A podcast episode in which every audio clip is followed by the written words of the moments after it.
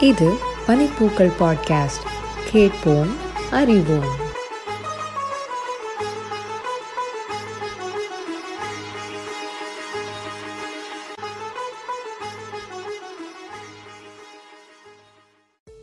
வணக்கம் மது. எப்படி இருக்கீங்க? ஆ வணக்கம் சரவணன். நான் நல்லா இருக்கேன். நீங்கள் எப்படி இருக்கீங்க? நான் நல்லா இருக்கேன் மது. ஓகே. இன்னைக்கு பிப்ரவரி இருபத்தி ஒன்றாந்தேதி இந்த தினத்துக்கு சில சிறப்புகள் இருக்குது இல்லையா? ஸோ நம்ம அதை பற்றி இந்த பாட்காஸ்ட்டில் தான் பேச போகிறோம் நீங்களே சொல்லுங்கள் இந்த தினத்துக்கு இருக்கிற சிறப்பு என்னென்ன அப்படிங்கிறத சொல்லுங்கள் ஆமாம் ஃபெப்ரவரி டுவெண்ட்டி ஃபஸ்ட் ஃபெப்ரவரி இருபத்தி ஒன்று மொழிப்பற்று உள்ளவங்களுக்கு ரொம்ப மகத்தான நாள் அப்படின்னே சொல்லலாம்.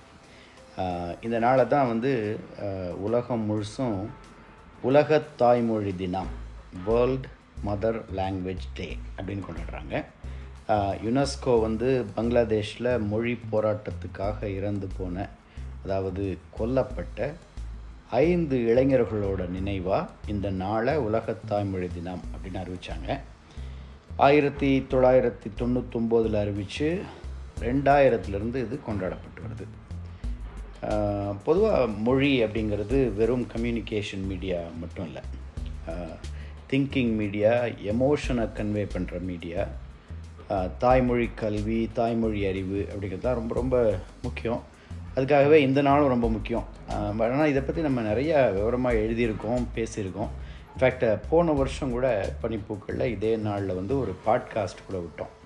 ஸோ இதை பற்றி மேலும் விவரம் தெரியணும் அப்படின்னா இந்த பாட்காஸ்ட்டையோ இல்லை வேறு எழுத்துக்களையோ கூட வாசிக்கலாம். ம் ஓகே இப்போ இந்த நாளோட இன்னொரு சிறப்பு இருக்கு இல்லையா? அதை பற்றி சொல்லுங்கள் இந்த நாளோட இன்னொரு முக்கியமான விஷயம் அதுவும் நம்ம பனிப்பூக்கள் குடும்பத்துக்கு இது ரொம்பவும் சிக்னிஃபிகண்ட்டான ஒரு நாள். சரியாக பத்து வருஷத்துக்கு முன்னால் ரெண்டாயிரத்தி பன்னிரெண்டு ஃபெப்ரவரி இருபத்தி ஒன்றாந்தேதி தான் நம்ம பத்திரிக்கை ஆரம்பித்தோம் ஸோ பத்து வருஷம் ஓடி போச்சு. ஒரு மனுஷனோட பிறந்த நாள் அப்படின்னா அதை கொண்டாடுறது ஒன்றும் பெரிய விஷயம் இல்லை இல்லையா? எல்லா பிறந்தவங்களுக்கும் பிறந்த நாள் வந்து தான் ஆகணும். ஏன் ஆடு மாடு கோழி கூட பிறந்த நாள் உண்டு தான் இல்லையா? அதனால் பிறந்த நாள் அப்படிங்கிறது ஒரு பெரிய சாதனைன்னு சொல்ல முடியாது. ஆனால் ஒரு நிறுவனம் இன்ஸ்டிடியூஷன் எஸ்டாப்ளிஷ்மெண்ட் இதெல்லாம் தொடர்ந்து நடத்துறதுங்கிறது அவ்வளோ எளிதான சிலை ச- வேலையில் அதுலேயும் குறிப்பாக நம்ம பனிப்பூக்கள் வந்து இலக்கியம் சார்ந்த வாழ்வியல் சார்ந்த தரமான படைப்புகளை மட்டுமே தந்து நடத்துறது அப்படிங்கிறது இன்னும் ஒரு பெரிய சவால். வெகுஜன எதிர்பார்ப்பு அப்படின்னு சொல்லி கிளாமர் கவர்ச்சி ஆபாசம் அந்த மாதிரியோ இல்லை இன்வெஸ்டிகேட்டிவ் ஜேர்னலிசம் அப்படிங்கிற பேரில் கிசு கிசுக்கள் செலப்ரிட்டிஸோட ப்ரைவேட் லைஃப் இந்த மாதிரியோ வந்து வாழ்க்கை நடத்துறது ரொம்ப பாப்புலராக போகிறது அப்படிங்கிறது நிறையா மீடியாக்கள் இன்றைக்கி ஃபாலோ பண்ணுற ஃபார்முலாவாகிடுச்சு அது ரொம்ப ஒரு அன்ஃபார்ச்சுனேட் ட்ரூத் அதுக்கு மத்தியில் தான் நம்ம அந்த மாதிரி எதுவுமே இல்லாமல் வெறும் தரமான படைப்புகளை மாத்திரம் நம்பி மொழியோட வளத்தை நம்பி வந்து இதை பத்து வருஷமாக ஓட்டியிருக்கோம். அதுவும் சக்ஸஸ்ஃபுல்லாக ஓட்டியிருக்கோம். அதை நினைக்கும் பொழுது ரொம்ப பெருமையாக தான் இருக்குது சொல்லணுன்னா இது வந்து ரொம்ப சாதாரணமாக தான் ஆரம்பிச்சிது. நான் ஒரு பெரிய அளவில் பிஸ்னஸ் கோல் ஸ்ட்ராட்டஜி பிளான் அப்படின்லாம் கூட சொல்லிட முடியாது. யோகி எப்போவுமே பேசிகிட்டு ரெண்டாயிரத்தி பன்னெண்டுன்னு இல்லை அதுக்கு முன்னாலேயே பல வருஷமாக பேசிகிட்டு நிறையா வந்து நமக்கும் ஆர்வமாக இருக்கும். நம்மளும் திரும்ப பேசிகிட்டு இருப்போம். ஆனால் வழக்கம் போல் சோம்பல் பேசினதோட சரி. அவர் என்ன பண்ணுவார்னா தமிழ் பள்ளிக்கு வரும்பொழுது அவரோட குழந்தைங்கள பள்ளியில் விட்டுட்டு வராண்டாவில் உட்காந்து பேசிகிட்டு இருப்பார். எல்லாரையும் போகிறவங்க வரவங்கள்ட்டெல்லாம் அவரோட ஐடியாவை சொல்லி அவங்களோட பங்களிப்பு கிடைக்குமா அப்படின்னு கேட்டுட்ருப்பார் எல்லாரும் பங்களிப்பு கொடுப்பேன்னு தான் சொல்லுவாங்க. ஆனால் வந்து சொல்கிறதோட சரி. அவங்களும் மறந்துடுவாங்க நமக்கும் ஃபாலோ பண்ணுறதுக்கு மறந்து போயிடும். ஸோ இப்படியே ரொம்ப யோகி நானும் அட்லீஸ்ட் ஒரு ஒரு வருஷமாவது இதுக்கு முன்னால் ஐடியேஷன் ஸ்டேஜில் இருந்தோம்னு சொல்லுவேன். அதே மாதிரி அவர் மற்றவங்களோட இருந்திருக்கலாம். ஸோ அதே வந்து இந்த ஸ்டேஜில் ரொம்ப நாள் போயிட்டு இருந்தது. அப்புறம் ஒரு டைம் ஒரு ஒரு டைம் வந்து கிளிக் ஆச்சு. ஐடியா ஐடியேஷனை விட்டு வெளியில் வந்தோம். ரவி யோகி ராஜேஷ் கார்த்திக் நான் எல்லாம் வந்து எங்கள் வீட்டில் ஒரு முதல் கூட்டம் போட்டது எனக்கு ஞாபகம் இருக்குது அதில் வந்து என்னென்னலாம் செக்ஷன்ஸ் பண்ண போகிறோம் எந்தெந்த செக்ஷனை யார் யார் எடுத்துப்பா? அப்படின்னு ஒரு ப்ராஜெக்ட் பிளான் மாதிரி போட்டோம். ஒரு ஸ்ப்ரெட்ஷீட் போட்டு இதில் எந்த டேட் வந்து எல்லோரும் ஹிட் பண்ணணும் அப்படிலாம் போட்டோம்.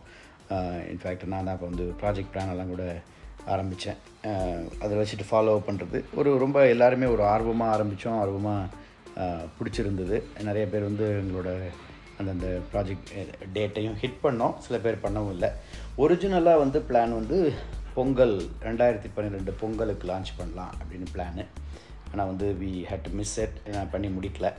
கொஞ்ச நாள் மிஸ் பண்ணலாம்னு சொல்லிட்டு கொஞ்சம் ப்ராஜெக்ட் என்ன டைட்டன் பண்ணி ஃபாலோ அப் எல்லாம் டைட்டன் பண்ணி அடுத்த நாள் எப்படா சரியான நாளாக இருக்கும் அப்படின்னு பேசிகிட்டு இருக்கும்பொழுது தான் வந்து இது வந்தது. இந்த மொழி உலக தாய்மொழி தினம் அப்படிங்கிறது ஸ்ட்ரைக் ஆச்சு. ஆர் அப்படிங்கிறது ஒரு சரியான மைல்கல்லாக இருக்கும் அப்படின்னு தோணுச்சு. சரின்னு பிப்ரவரி இருபத்தி ஒன்றாந்தேதின்னு முடிவு பண்ணோம். அதே மாதிரி அன்னைக்கு தொடங்கிட்டோம். அன்றைக்கி வந்து அந்த இது ரிலீஸ் ஆச்சு. நிறையா நாங்கள் எங்களோட கட்டுரைகள் கவி கதைகளோட ஆரம்பித்தோம் ரவி நான் இன்னும் சில பேரில் கூட எழுதியிருந்தாங்க அப்போது அதோட லான்ச் பண்ணி அது எல்லாத்தையும் ஒன்று ஒன்றையும் கலெக்ட் பண்ணி எடிட் பண்ணி மீடியா பண்ணி அப்போல்லாம் ட்ராயிங் எல்லாம் போடுறது நிறையா. சும்மா இது டவுன்லோட் பண்ணுறதுன்னு இல்லாமல் ஹேண்ட் ட்ராயிங் போடுறது. அதுக்கு இன்னும் ரிலவெண்ட்டான மெட்டீரியல்ஸ் எல்லாத்தையும் போட்டு ஆரம்பித்தோம் அப்படியே யோசிச்சு பார்த்தா இன்னும் பத்து வருஷம் ஓடி போச்சு ரொம்ப இன்னும் அருமையான அனுபவங்கள் அப்படின்னு தான் சொல்லணும். ஒரு ஒன்று நினச்சி பார்க்கும்போது. ஒவ்வொருத்தரோட பங்களிப்பும் ரொம்ப ரொம்ப அளவிடற்கரியது இல்லையா? நம்ம கூட்டங்களே போடுறது வந்து ரொம்ப ரொம்ப சுவாரஸ்யமாக இருக்கும் பல க்ரியேட்டிவிட்டிஸோட சங்கமம் அப்படின்னு சொல்லலாம். நிறைய நேரம் வந்து பேசுகிறது ஜோக்ஸு ஜென்ரல் டாபிக்ஸ் இந்த மாதிரி தான் இருக்கும். அதில் கொஞ்ச நேரம் தான் வந்து கான்டென்ட்டே பேசுவோம் உண்மையை சொன்னால் இன்ஃபேக்ட் அந்த ஜோக்ஸு ஜென்ரல் டாபிக்ஸ் டயத்தில் தான் க்ரியேட்டிவிட்டி ஆறாக பெருகி ஓடும். அந்த க்ரியேட்டிவிட்டிலேருந்து எடுத்து தான் வந்து ஐடியாவை எடுத்து பப்ளிஷ் பண்ணுறது அப்படிங்கிறது வந்து பழக்கமாக இருந்தது. அதுக்கப்புறம் ரெண்டாவது பேட்ச் அப்படின்னு சொல்லலாம். அதுக்கப்புறம் கொஞ்ச நாள் கொஞ்ச நாள் பின்னால் காண்டிபன் பிரபு சரவணன் எல்லாம் சேர்ந்தாங்க. அதுக்கப்புறம் தான் வந்து டெக்னாலஜி அட்வான்ஸ்மெண்ட் அப்படின்னு சொல்லணும். அதாவது மோர் டிஜிட்டைசேஷன் அப்படின்னே சொல்லலாம். ஃபேஸ்புக்கு ட்விட்டர் யூடியூப் பாட்காஸ்ட்னு எல்லாம் வந்து அந்த இதுக்கு பின்னால் ஃபஸ்ட்டு டீம் குரூப் வந்து ப்ரீவியஸ் ஜென்ரேஷன்னா செகண்ட் குரூப் அடுத்த ஜென்ரேஷனுக்கு நம்மளை கூட்டின்னு வந்துட்டாங்க. இதுக்கு நடுவில் வந்து புத்தக வடிவத்தில் வந்து இதை கொண்டு வந்தோம். நிறைய ஆர்வம் புத்தக வடிவம். ரொம்ப காலமாக இருந்த ஆர்வம் எங்கள் எல்லாருக்குமே. அதை வந்து புத்தகமாக பிரிண்ட் பண்ணி கொண்டு வரதுக்கு வந்து ரொம்ப அருமையாக இருந்தது பார்க்குறதுக்கும். நிறைய பேருக்கு அதை டிஸ்ட்ரிபியூட் பண்ணோம். இன்ஃபேக்ட் அது வந்து ஒரு கமர்ஷியலாக கா இது பண்ணலது அப்படின்னு கூட பிளான் இருந்தது. அது வந்து ஒரு வருஷம் பண்ணோம். ஒரு குவார்ட்டர்லி ஒன்ஸு நாலு வந்தது ஒரு வருஷம் மாத்திரம். அதுக்கப்புறம் வந்து சஸ்டெயின் பண்ண முடியல from both commitment time commitment நேரமின்மை அதுக்கப்புறம் பொருளாதாரமாகவும் இன்னும் காஸ்ட் கமிட்மெண்ட் ரெண்டையும் வந்து மீட் பண்ண முடியலன்னு சொல்லிட்டு நிறுத்தியாச்சு. பட் இணையத்தில் வந்து தொடர்ந்து போயிட்டுருக்கு பத்து வருஷமாக இல்லையா?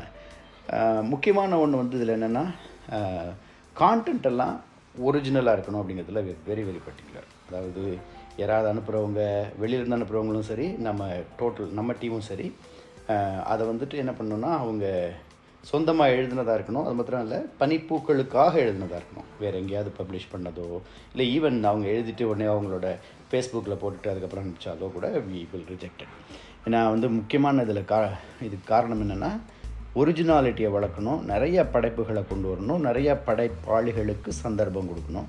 படிக்கிறவங்களுக்கும் புதுசான கான்டென்ட் கொடுக்கணும் அப்படிங்கிறது தான் இதோட நோக்கம். அதுபடி இது வரைக்கும் போயிட்டுருக்கு. ஐ திங்க் uh, அனுப்பிச்ச எல்லாமே வந்து uh, ஒரிஜினல் தான் அப்படிங்கிறத பெருமையோடு சொல்லிக்கலாம்னு நினைக்கிறேன். எங்களால் முடிஞ்ச அளவுக்கு முயற்சி செஞ்சு முடிஞ்ச அளவுக்கு ரொம்ப அதிகமாகவே முயற்சி செஞ்சு இது ஒரிஜினல் தான் அப்படிங்கிறத தெரிஞ்சுக்கிட்டதுக்கப்புறம் அந்த படைப்பாளிகள்கிட்ட இருந்தும் இது ஒரிஜினல் தாங்கிற கமிட்மெண்ட்டை வாங்கிட்டதுக்கு அப்புறம் தான் பப்ளிஷ் பண்ணுவோம் இல்லையா? ஸோ அது ஒரு அது கொஞ்சம் நல்லா போயிட்டுருக்கு. ரெண்டாவது வந்து இது ஒரு குழந்தைகளுக்கு ஊக்குவிக்கணும் அப்படிங்கிறதுக்காக நிறையா நெக்ஸ்ட் ஜெனரேஷன் தமிழ் கற்றுக்கணும் மாத்திரம் இல்லை தமிழ் தெரிஞ்சவங்களோட தமிழை வந்து நெக்ஸ்ட் ஜெனரேஷன் படைப்பாளிகளாக வளர்க்கணும் அப்படிங்கிறதுலையும் ரொம்ப பணிப்பூக்கள் நிறையா பண்ணிகிட்ருக்கோம் பண்ணிகிட்ருக்குன்னு சொல்லணும். ஏன்னா இப்போ அவங்க ஓவியம் போட்டு விடுறது இல்லை எழுதுறது இன்னும் பைலிங்குவல் கான்டென்ட் கொடுத்து இப்போ செகண்ட் லாங்குவேஜ் அல்லது செகண்ட் ஜெனரேஷன் அமெரிக்காவில் இல்லை கேனடாவில் இல்லை வெளிநாடுகளில் வாழ்கிற தமிழர்களோட குழந்தைங்க தமிழ் பேச வராது. ஆனால் தமிழ் புரிஞ்சிக்க புரிஞ்சுக்க முடியும். அல்லது பேச வரும் படிக்க வராது. அந்த மாதிரி உள்ளவங்களுக்கும் கான்டென்ட் கொடுக்கறதுக்காக நிறையா முயற்சி பண்ணிகிட்ருக்கோம் அதுக்கப்புறம் வந்து வசா வாஸ் வருஷா வருஷம் வாசகர் வட்டம்னு ஒன்று நடத்திட்டு இருந்தோம். இந்த ஆனிவர்சரியை செலிப்ரேட் பண்ணுறது குறிப்பாக வச்சுக்கிட்டு பட் அது ஒரு வாசகர்களை எழுதுகிறவர்களெல்லாம் படைப்பாளிகளெல்லாம் சந்திக்கிறதுக்கு ஒரு நல்ல வாய்ப்பாக இருந்தது. அது இல்லாமல் இமெயில் கனெக்டு ஆன்லைன் கனெக்ட்ஸ்லாம் கூட உண்டு. ஸோ இதெல்லாம் இது வரைக்கும் வந்து நம்ம வாசகர்களோட கனெக்ட் பண்ணுறதுக்கான ஒரு சந்தர்ப்பங்கள் அப்படின்னு சொல்லலாம். ஸோ இந்த மாதிரி நல்லா போயிட்டுருக்கு. ஸோ இது வரைக்கும் இது நல்லா போக வைக்க வச்சதுக்கு புதுசு புதுசாக படைப்பாளிகளை உருவா படை படைப்பாளிகள் வந்ததுக்கு படைப்புகள் வந்ததுக்கு இதெல்லாம் நினச்சி ரொம்பவும் சந்தோஷமும் பெருமையும் பெற்றிருக்கோம். பத்து வருஷமாக இது நடத்தியாச்சு. இதே மகிழ்ச்சிக்கு முக்கியமான காரணம் வந்து வாசகர்கள் அது சந்தேகம் கிடையாது. அதுக்கப்புறம் படைப்பாளிகள். இவங்க எல்லாருக்கும் எங்களோட மனமார்ந்த நன்றி. இதே போல் இன்னும் பல தரமான படைப்புகளையும் ஒரிஜினல் கான்டென்ட்டையும் தொடர்ந்து கொடுக்கறதுக்கு இறைவனை வேண்டி உங்களுடைய ஆதரவுகளையும் வேண்டுகிறோம். நன்றி மது. பனிப்புக்கள் ஆரம்பித்த அந்த கதையை நீங்கள் சொல்லி கேட்க ரொம்பவே நல்லா இருந்துச்சு. நன்றி. அடுத்தது ரவிகிட்ட பேசலாம். வணக்கம் ரவி. அஹ், பனிப்புக்கள் தொடர்ந்து அமெரிக்க சூழலில் வந்து தமிழ் படைப்புகளை கொடுத்து செயல்பட்டு கொண்டு வந்துட்டுருக்கு. பல ஆண்டுகளாக இப்போ பத்தாவது ஆண்டுக்கு நம்ம அடியெடுத்து வைக்கிறோம். இது குறித்த ஒரு கேள்வி. இப்படியான அமெரிக்க சூழலில் ஒரு தமிழ் பத்திரிகைக்கான பங்கும் தேவையும் என்னவாக இருக்கிறது? அது பற்றி சொல்லுங்களேன். வணக்கம் சரவணன். முதல்ல பத்தாம் ஆண்டில் அடியெடுத்து வைக்கும் பனிப்பூக்கள் இதழுக்கும் அதன் நிர்வாகத்தினருக்கும் அனைத்து படைப்பாளிகளுக்கும் வாசகர்களுக்கும் எனது மனமார்ந்த வாழ்த்துக்களை தெரிவித்துக் கொள்ள விரும்புகிறேன்.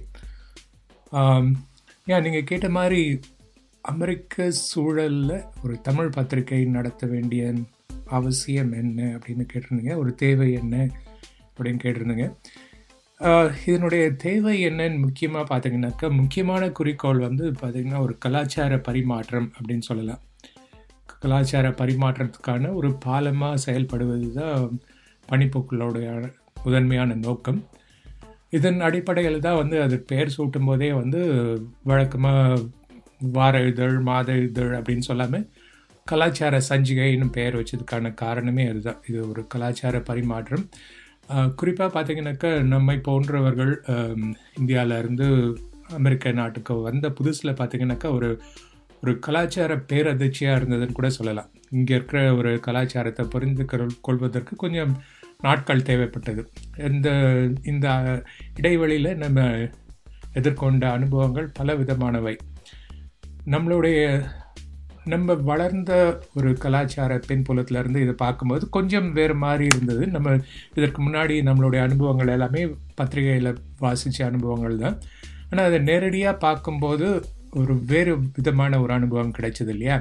அந்த அனுபவத்தை உலக வாசகர்களோடு பகிர்ந்து கொள்ளணும் அப்படின்றது தான் முதன்மையான நோக்கமாக இருந்தது. குறிப்பாக சொல்லணுன்னாக்கா இங்கே இந்தியாவிலேருந்து பார்க்கும்போது தமிழ்நாட்டிலேருந்து பார்க்கும்போது அமெரிக்க அமெரிக்கர்கள் எல்லாருமே வந்து ஒரு கேளிக்கை விரும்பிகள். அவங்களுக்கு வந்து இந்த உணர்வுபூர்வமான உறவு முறை பரிமாற்றங்கள் எதுவும் இருக்காது அப்படின்ற மாதிரியான ஒரு மேலோட்டமான ஒரு பார்வை. அதுதான் வந்து பெரும்பான்மையான இந்தியர்களாகட்டும் சரி தமிழர்களாகட்டும் சரி அப்படி தான் நினச்சிட்ருக்காங்க. நமக்கும் அந்த மாதிரி ஒரு புரிதல் தான் இருந்தது. ஆனால் இங்கே வந்து பார்த்ததுக்கப்புறம் தான் வந்து தெரிஞ்சது. அவங்க வெளிப்படையாக பார்க்கும்போது அது ஒரு கேளிக்கை நிகழ்வு மாதிரி தோன்றினாலும் அது உள்ளூர ஒளிந்திருக்கும் விஷயங்கள் வந்து மிக அற்புதமானவை. ஒரு உதாரணத்துக்கு சொல்லணுன்னாக்கா இந்த ஃபேமிலி ரீயூனியன் சொல்லிட்டு ஒரு நிகழ்வு நடத்துவாங்க இங்கே. அதாவது அலுவல் காரணமாக வேலை காரணமாக வேறு வேறு இடங்களில் பிரிந்து போக நேர்ந்த குடும்ப உறுப்பினர்கள் எல்லாரும் ஒரு சமயத்தில் வந்து ஒன்று கூடி தங்களுடைய பழைய நாட்கள் நினைவுகளை தங்களது அனுபவங்களை புதிய இடத்தில் தாங்கள் காணும் அனுபவங்களை பகிர்ந்து கொள்வார்கள். இது வெளிப்ப வெளியிலேருந்து பார்க்கும்போது இது வந்து ஒரு கேளிக்கை நிகழ்ச்சியாக இருக்கிற மாதிரி தான் தோணும். எல்லாரும் ஒன்றா சேர்ந்து சாப்பிடுவாங்க. கொண்டாடுவாங்க அப்படின்ற மாதிரி தான் தோணும். ஆனால் அது உள்ளூரை பார்த்தீங்கன்னாக்கா அதுக்குள்ளே ஒரு உணர்வுபூர்வமான ஒரு நிகழ்வு நடக்கும். அந்த நிகழ்வு அந்த நேரில் பார்க்கும்போது தான் புரியும். அந்த மாதிரியான ஒரு அற்புதமான விஷயங்களை வந்து உலக வாசகர்களோடு பகிர்ந்து கொள்ளணும் அப்படின்றது ஒரு நோக்கமாக இருந்தது. அதே சமயத்தில் பார்த்தீங்கன்னாக்கா இந்த பயணக்குறிப்புகள் குறிப்புகள் பற்றி எழுதிட்டுருக்கோம் உள்ளூரை நடைபெறும் நிகழ்வுகள் குறித்து உள்ளூரில் நடைபெறும் நிகழ்வுகள் குறித்து எழுதிட்டுருக்கோம். இந்த மாதிரியான விஷயங்கள் எல்லாம் வந்து நம்ம மாநிலத்தை பற்றியும் நம்மளுடைய நாட்டை அமெரிக்க நாட்டை பற்றியும் மற்றவர்கள் தெரிந்து கொள்வதற்கு மிகவும் பயனுள்ளதாக இருக்குது அப்படின்னு எனக்கு தோணுது. என்னுடைய நட்பு வட்டத்திலேயே பார்த்தீங்கன்னாக்கா பல குடும்பங்கள் வந்து இந்த இந்த பயண குறிப்புகள்லாம் வந்து ரொம்ப பயனுள்ளதாக இருந்தது அப்படின்ற மாதிரி கேள்விப்பட்டிருக்கேன். எனக்கு என்னன்னாக்கா இப்போ வெளியில் மற்ற பத்திரிகைகளில் வாசிக்கும்போது மேலோட்டமாக அதில் பற்றின குறிப்புகள் இருக்கும். என்ன பண்ணலாம்? எங்கே போகலாம்? அப்படின்ற மாதிரியான குறிப்புகள் இருக்கும். பட் நம்மளுடைய கலாச்சார பின்புலத்திலேருந்து பார்க்கும்போது அதற்கான வேறு விதமான ஒரு அணுகுமுறை இருக்கும். அந்த அந்த கோணத்திலேருந்து பார்க்கும்போது இந்த கட்டுரைகளுக்கு வந்து மிகவும் மிகவும் அவசியம் என்றே தோன்றுகிறது. இ- இந்த மாதிரி நிறைய விஷயங்கள் சொல்லிகிட்டே போகலாம். இந்த குறிப்பாக சொல்லணுனாக்கா இந்த ரெண்டு ஆண்டுகளுக்கு முன்னாடி அந்த பிளாக் லைஃப்ஸ் மேட்டர் நிகழ்வு நடந்தது இல்லையா? அப்போ வந்து அஹ், வந்து கட்டுரைகள் எழுதியிருந்தோம். இதை வந்து ரொம்ப மேலோட்டமாக அந்த குறிப்பிட்ட நிகழ்ச்சியை பட்டு பற்றி மட்டும் எழுதாமல் அதன் பின்புலத்தில் இந்த கருப்பின மக்கள் எதிர்கொள்ளக்கூடிய சிக்கல்கள் அவங்களுக்கு இருக்கக்கூடிய அழுத்தங்கள் என்னென்ன அப்படின்றத பற்றிலாம் ரொம்ப விரிவாகவே எழுதியிருந்தோம். இது வந்து இப்போது சமீபத்தில் பார்த்தீங்கன்னாக்கா உலகத்தில் எந்த மூலையில் நடக்கிற செய்தியாக இருந்தாலும் உடனே உடனே வெளி இணையத்தில் வெளியாயிடுது. அது வந்து அந்த செய்தியை பற்றிய ஒரு குறிப்பாக தான் இருக்கே தவிர அதனுடைய பின்னணியை விளக் விளக்குவது பெரும்பாலும் நட நடக்கிறது இல்லை நான் பனிப்புக்குள் இதழில் வந்து அதை ஒரு குறிக்கோளாக வச்சுருக்கோம். ஒரு சம்பவம் நடக்குதுன்னா அதுக்கு பின்புலம் என்ன அப்படின்றத வந்து கொஞ்சம் விளக்கமாக சொல்லும்போது அதற்கான முழு வரலாற்று வரலாற்று நிகழ்வுகள் குறித்த விஷயங்களை மற்றவங்களுக்கு தெரிந்து கொள்ள முடியுது. ஸோ இந்த மாதிரியான ஏற ஏகப்பட்ட விஷயங்கள் இருக்குது அது சொல்லிகிட்டே போகலாம் ஏற்கனவே சொன்ன மாதிரி இதனுடைய முக்கிய நோக்கம் வந்து கலாச்சார பரிமாற்றம் அப்படின்றது தான் முக்கிய குறிக்கோளாக இருந்தது. அந்த வகையில் வந்து இந்த நம்மளுடைய நம்ம சார்ந்து நம்ம அனுபவித்து வளர்ந்த கலாச்சாரத்தை அடுத்த தலைமுறை இள வயதினருக்கு எப்படி கொண்டு போய் சேர்ப்பது அப்படின்றதும் ஒரு முக்கியமான குறிக்கோளாக இருக்குது இப்போ பார்த்திங்கனாக்கா நிறைய மாணவர்கள் இள வயதினர் வந்து தமிழ் படிக்க ஆரம்பிச்சிருக்காங்க. இவங்களுக்கெல்லாம் வந்து தமிழ் படிக்கிறது வந்து ஒரு ஒரு படிக்கிறதுக்கான ஒரு வாய்ப்பாக மாத்திரம் இல்லாமல் அது அனுபவித்து படிக்கணும் அப்படின்ற மாதிரியான ஒரு வாய்ப்பை உருவாக்கி கொடுக்கறது தான். அந்த விதத்தில் தான் நம்ம இப்போ சமீபத்தில் தொடங்கியிருக்க மாணவ படைப்பாளிகள் திட்டமும் சரி படைப்பாளிகளை ஊக்குவிக்க வேண்டும். அடுத்த தலைமுறை எழுத்தாளர்களை படைக்க வேண்டும் என்பது தான் ஸோ அந்த நோக்கத்தோட தான் நம்ம ஏற்க ஏராளமான போட்டிகளும் நடத்திட்டுருக்கோம் சிறுகதை போட்டிகள் நடத்திட்டுருக்கோம் கட்டுரை போட்டிகள் கவிதை போட்டிகள் பல போட்டிகள் நடத்திட்டுருக்கோம். இதனுடைய இதுக்கு முக்கிய நோக்கம் என்னென்னா அடுத்த தலைமுறை எழுத்தாளர்களை உருவாக்குவது. இதுதான் முக்கிய குறிக்கோள்னு சொல்லலாம். இதனுடைய பங்கு என்ன அப்படின்னு கேட்டிருந்தீங்க. நம்ம தமிழ் பத்திரிகை நடத்துறதுல அந்த பத்திரிகை நிறுவனத்துக்கு இருக்கக்கூடிய பங்கு என்னன்னு கேட்டிருந்தீங்க.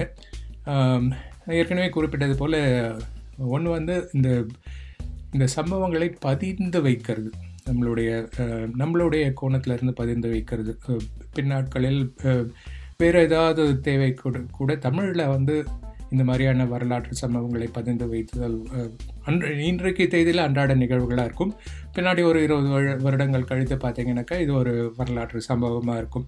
இது போன்ற விஷயங்களை பதிந்து வைப்பது அப்படின்றது தான் நான் ஒரு தமிழ் பத்திரிகையோட ஒரு எந்த பத்திரிகையோட நோக்கமாக இருந்தாலும் சரி அதுதான் நடக்கிற நிகழ்வுகளை அப்படியே பகிர்ந்து வைப்பது அதுதான் நோக்கம். இது தமிழில் செய்யும்போது என்னன்னாக்கா முற்றிலும் வேறுபட்ட பார்வை. அதுதான் முக்கியம்.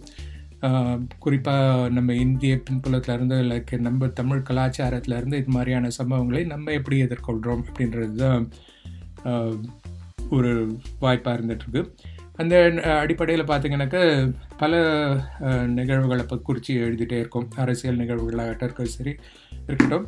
இல்லை தலைவர்கள் அரசியல் பிரமுகர்கள் இல்லை முக்கியமான தொழில்முறை சார்ந்த பிரமுகர்கள் யாராக இருந்தாலும் சரி அவங்கள பற்றி நம்ம தொடர்ந்து கட்டுரைகள் வெளியிட்டுட்டே வரும். இந்த மாதிரியான விஷயங்கள் எல்லாம் வந்து பத்து ஆண்டுகளுக்கு பின்னாடி இருபது ஆண்டுகளுக்கு பின்னாடி ப யாராவது ஒருத்தருக்காவது பயனுள்ளதாக அமையும் அப்படின்றது தான் நோக்கமாக இருக்குது ஸோ இதுதான் முக்கியமான பங்குன்னு நினைக்கிறேன். ஒரு பத்திரிகை தமிழ் பத்திரிகையாக இருந்தாலும் சரி எந்த பத்திரிகையாக இருந்தாலும் சரி சம்பவங்களை அப்படியே பதிந்து வைப்பது அப்படின்றது தான் ஒரு முக்கியமான பங்காக இருக்கும். அதே சமயத்தில் நம்ம வாசகர்களுக்கு வந்து ஒரு மன மகிழ்ச்சி அப்படின்றத தாண்டி ஒரு நேரத்தை கடத்துவதற்கான ஒரு முயற்சி அப்படின்றத தாண்டி ஒரு அவங்களுக்குள்ள ஒரு ஒரு தாக்கத்தை உண்டாக்குவது தான் நோக்கமாக இருக்கணும். ஸோ எந்த விஷயமா இருந்தாலும் சரி ஒரு விஷயத்தை பற்றி எழுதுறோன்னாக்க அது சும்மா ஒரு செய்தியாக வாசிச்சுட்டு கடந்து போயிடாம அது அதன் பின் விளைவுகள் என்ன அதனுடைய தாக்கம் என்ன அப்படின்றத பற்றி வாசகர்களை சிந்திக்க செய்ய வேண்டும் என்பதே வந்து ஒரு பத்திரிகையோட நோக்கமாக குறிக்கோளாக இருக்கணும் அப்படின்னு நான் நினைக்கிறேன். ஸோ இதுதான் இதனோட இதன் அடிப்படையில் தான் வந்து இத்தனை ஆண்டுகளும் பனிப்பூக்கள் செயலாற்றி வந்துட்டு இருந்திருக்கு தொடர்ந்து இதே பாணியில் வந்து செயலாற்றுவோம் என்பதை தெரிவித்துக் கொள்கிறேன். ஏற்கனவே சொன்னது போல் இளம் தலைமுறையினர் பலரும் வந்து பங்கெடுக்க ஆரம்பிச்சிருக்காங்க. அவங்களை நல்ல விதமாக வளர்த்தெடுத்து அவர்கள் மூலம் மேலும் பல படைப்புகளை தந்து வாசகர்களை சென்றடைய வைக்குமாறு. அதுதான் என் முதன்மையான நோக்கம். மிக்க நன்றி ரவி. நம்ம ம- பண்ணிகிட்ருக்க வேலை பற்றியும் நம்ம நமக்கு இருக்க பொறுப்பு பற்றியும் ரொம்ப அழகாக சொன்னீங்க. மிக்க நன்றி. வணக்கம் யோகி. பனிப்பூக்கள் இன்று வந்து அதோடைய பத்தாவது ஆண்டுக்குள் அடியெடுத்து வைக்கிறது. பனிப்பூக்கள் கடந்து வந்த ஆண்டுகள். அதை பற்றியும் சொல்லுங்கள் கூடவே பனிப்பூக்களுக்கு முன்னாடி இருக்கிற பாதை. அது எப்படி இருக்க போகுது? அதை பற்றியும் உங்களுடைய கருத்துக்களை பகிர்ந்து கொள்ளுங்கள். வணக்கம் சரவணன்.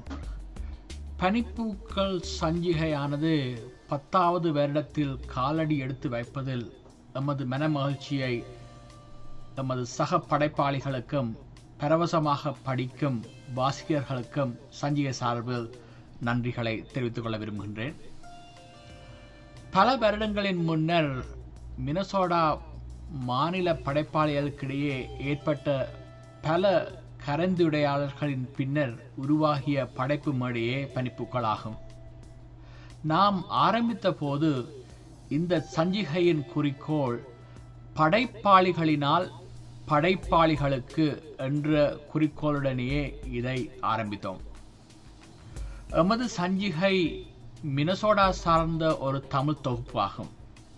இத்துடன் நாம் பிறந்த இடங்களுக்கும் புகந்த புகுந்த இடங்களுக்கும் இடையே கலாச்சார பாலமாக அமையும் சிறப்பையும் வருங்கால சந்ததிகளுக்கும் எமது அமெரிக்க மண்ணில் தமிழ் படைப்பியலை ஊக்குவிக்கவும் தொடர்ந்து முனைந்து வருகின்றோம்.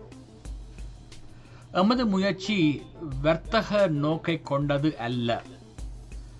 தமிழ் மொழி கலாச்சாரம் பிறமண்ணில் பரவும் போது நாளடைவில் பலவிதமான பரிணாம வளர்ச்சிகளையும் கலாச்சார திரிவுகளையும் அடையும் என்பதை நாம் அறிந்து கொண்ட விடயமே.